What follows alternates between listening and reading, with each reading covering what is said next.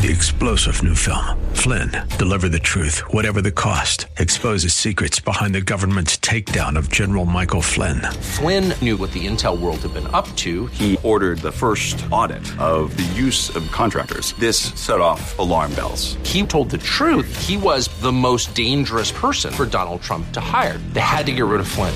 Flynn, deliver the truth, whatever the cost. Available now. Watch it today. Go to salemnow.com. Salemnow.com.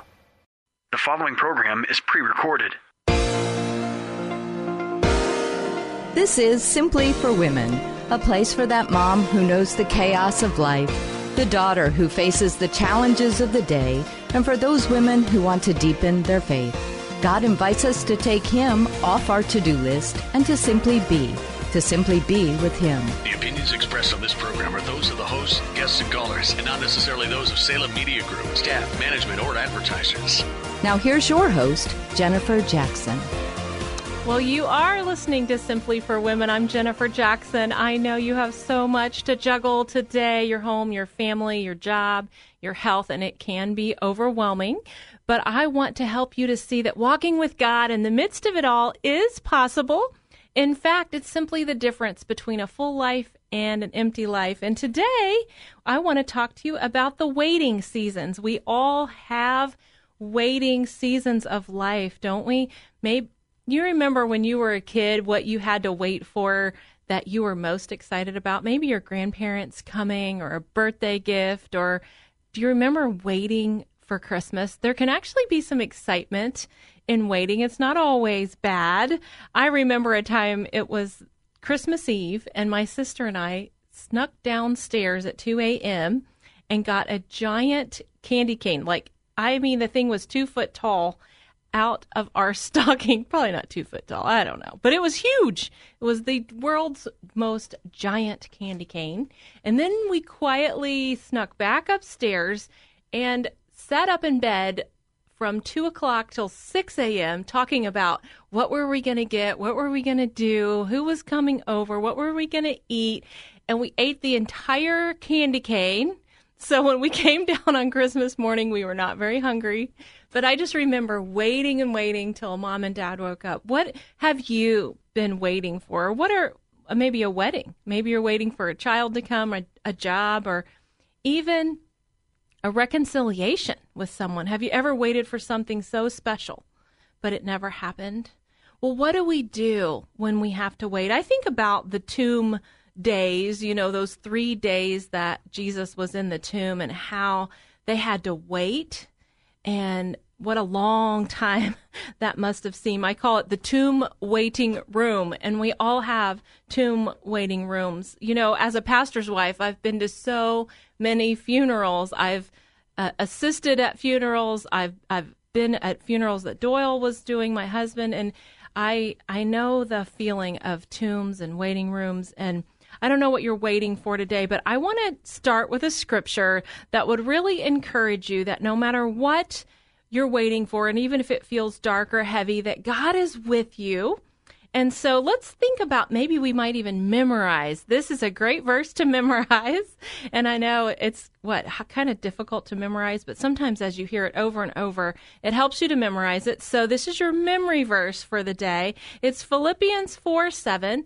And it says, and the peace of God, which transcends all understanding, will guard your hearts and your minds in Christ Jesus. So I just want to pray that Philippians 4 7 over you as a prayer. So as you're driving or doing dishes, whatever it is that you're doing, maybe at your desk at work right now, just let this little prayer I like to take a scripture like Philippians 4 7, and you put yourself in that verse and pray it as a prayer over your own life. So while you're waiting on whatever it is you're waiting for, this can be your prayer. So I'm going to pray it over you.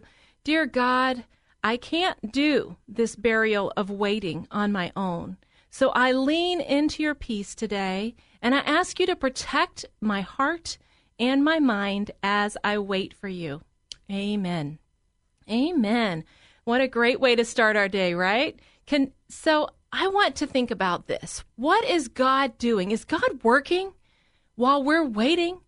Or can we be working while we're waiting? I feel like I'm in a, a season of waiting for a few things. And so that's what I've been asking God, you know, God, how are you working?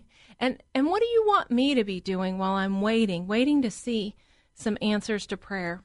Here's a little breath prayer that we can pray today. It says, "Lord, I trust you in the waiting." So as you go throughout your day today, I just challenge you to say, "Lord, I trust you in the waiting." Maybe you are waiting for that child or waiting for that child to come home, that prodigal child. I don't know what you're waiting for, but today we're going to say, Lord, I trust you. I can trust you in the waiting. And then, you know, perhaps God has given you an assignment. That's another great prayer. Say, God, what is my assignment during this burial season, during this long, long waiting? And ask Him, is there something He wants you to do. And sometimes he says, I want you to do nothing. I'm the one working. But we can tell him our disappointments, our fears, and our challenges while we are in these waiting spaces. I have another scripture for you I'd like to read today. It's Lamentations 3 21 to 24. It says, Yet this I call to mind, and therefore I have hope. Because of the Lord's great love, we are not consumed for his compassion never fails. They are new every morning. Great is your faithfulness. I say to myself, The Lord is my portion. Therefore, I will wait for him. Therefore, I will wait for him. Sometimes we don't see what God is doing. We just wonder, what could he possibly be doing? But we have to wait. And then that other famous verse is Psalm 46:10. It says, "Be still and know that I am God. Sometimes, as we just sit still and we wait to see what He's doing, and then other times He'll give you an assignment to see what He wants you to be doing during the waiting. One of the things that we can do during the waiting is to pray. You know, my definition of prayer is simply talking to God. I don't know if you figured this out yet, but I love to talk. I'm very social. I have lots of people that I like to interact with and talk to. I talk to people in the grocery store. I talk to people everywhere I go. I meet people and I like to talk to them, but also to talk to God. And I realize that sometimes we think, oh, God is too busy or too big or sitting on his throne. Why would he care about the small details of my life?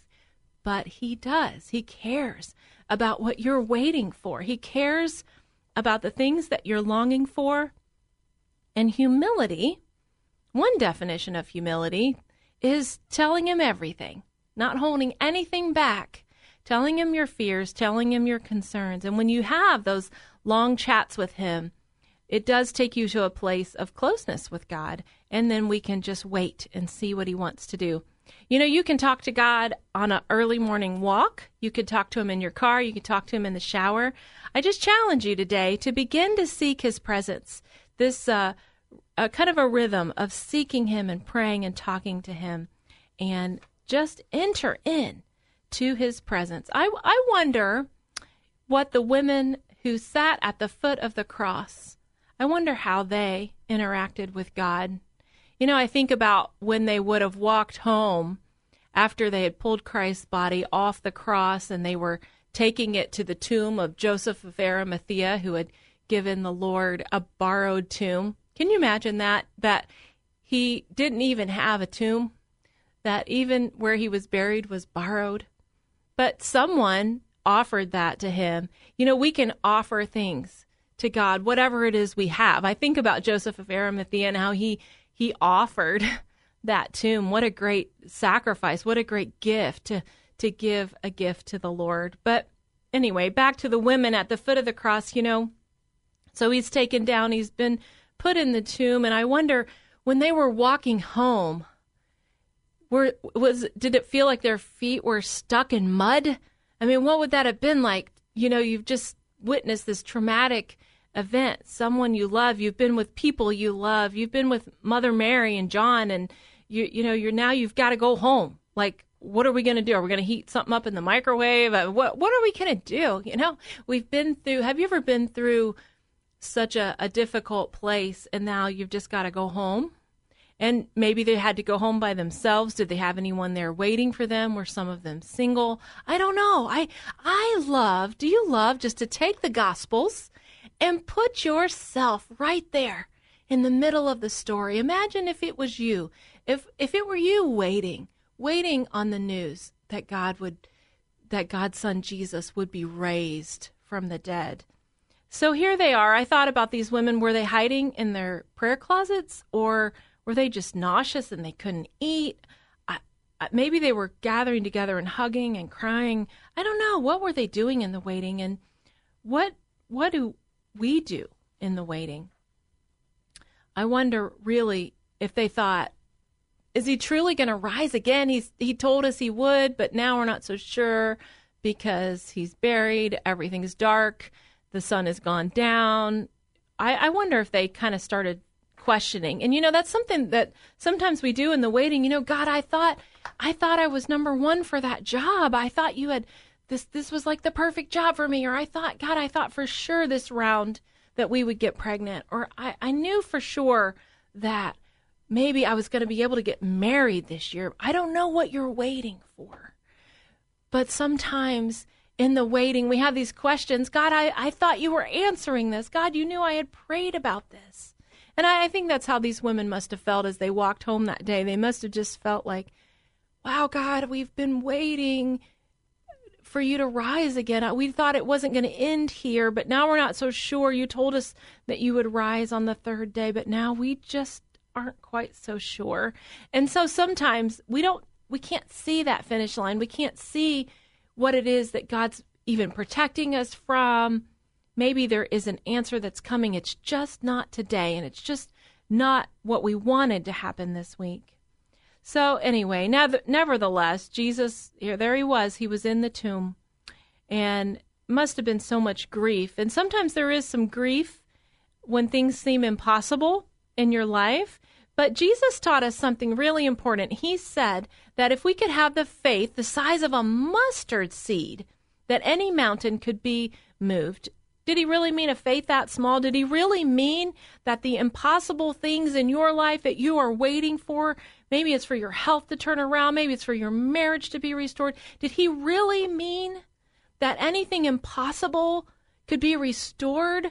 So I don't know what's impossible or what seems impossible in your life. But Matthew 17 20, Jesus himself said this. He said, Because you have so little faith, truly I tell you, that if you would have the faith the size of a mustard seed, you can say to this mountain, Move from here to there, and it will move, and nothing will be impossible for you. So I pray today that you, in your waiting, that you would move that mountain in prayer, that your faith will rise up like the size of a mustard seed. You know, stay right here with us. I don't want you to go anywhere because we have a wonderful interview coming right up. That's right. You have been listening to Simply for women. And as we go, I just want to remind you that I want you to join me, Jennifer Jackson, every week as we have a deeper understanding of who God is so we might experience more of Him through our everyday lives. Three star general Michael J. Flynn, head of the Pentagon Intelligence Agency, knew all the government's dirty secrets. He was one of the most respected generals in the military. Flynn knew what the intel world had been up to, he understood its funding. He ordered the first audit of the use of contractors. This set off alarm bells. The explosive new documentary, Flynn, Deliver the Truth, Whatever the Cost, uncovers the facts behind this scandal. Flynn told the truth. He was the most dangerous person for Donald Trump to hire. I find out the worst enemy that I'm going to face in my life is right here in America. They took my assessment and they wanted me to change it. And I was like, I'm not changing it. They had to get rid of Flynn with in depth interviews, archival footage, and never before seen personal records of the man behind the headlines. I just felt like I was drowning. Flynn, deliver the truth, whatever the cost. Available now. Watch it today. Go to salemnow.com. Salemnow.com.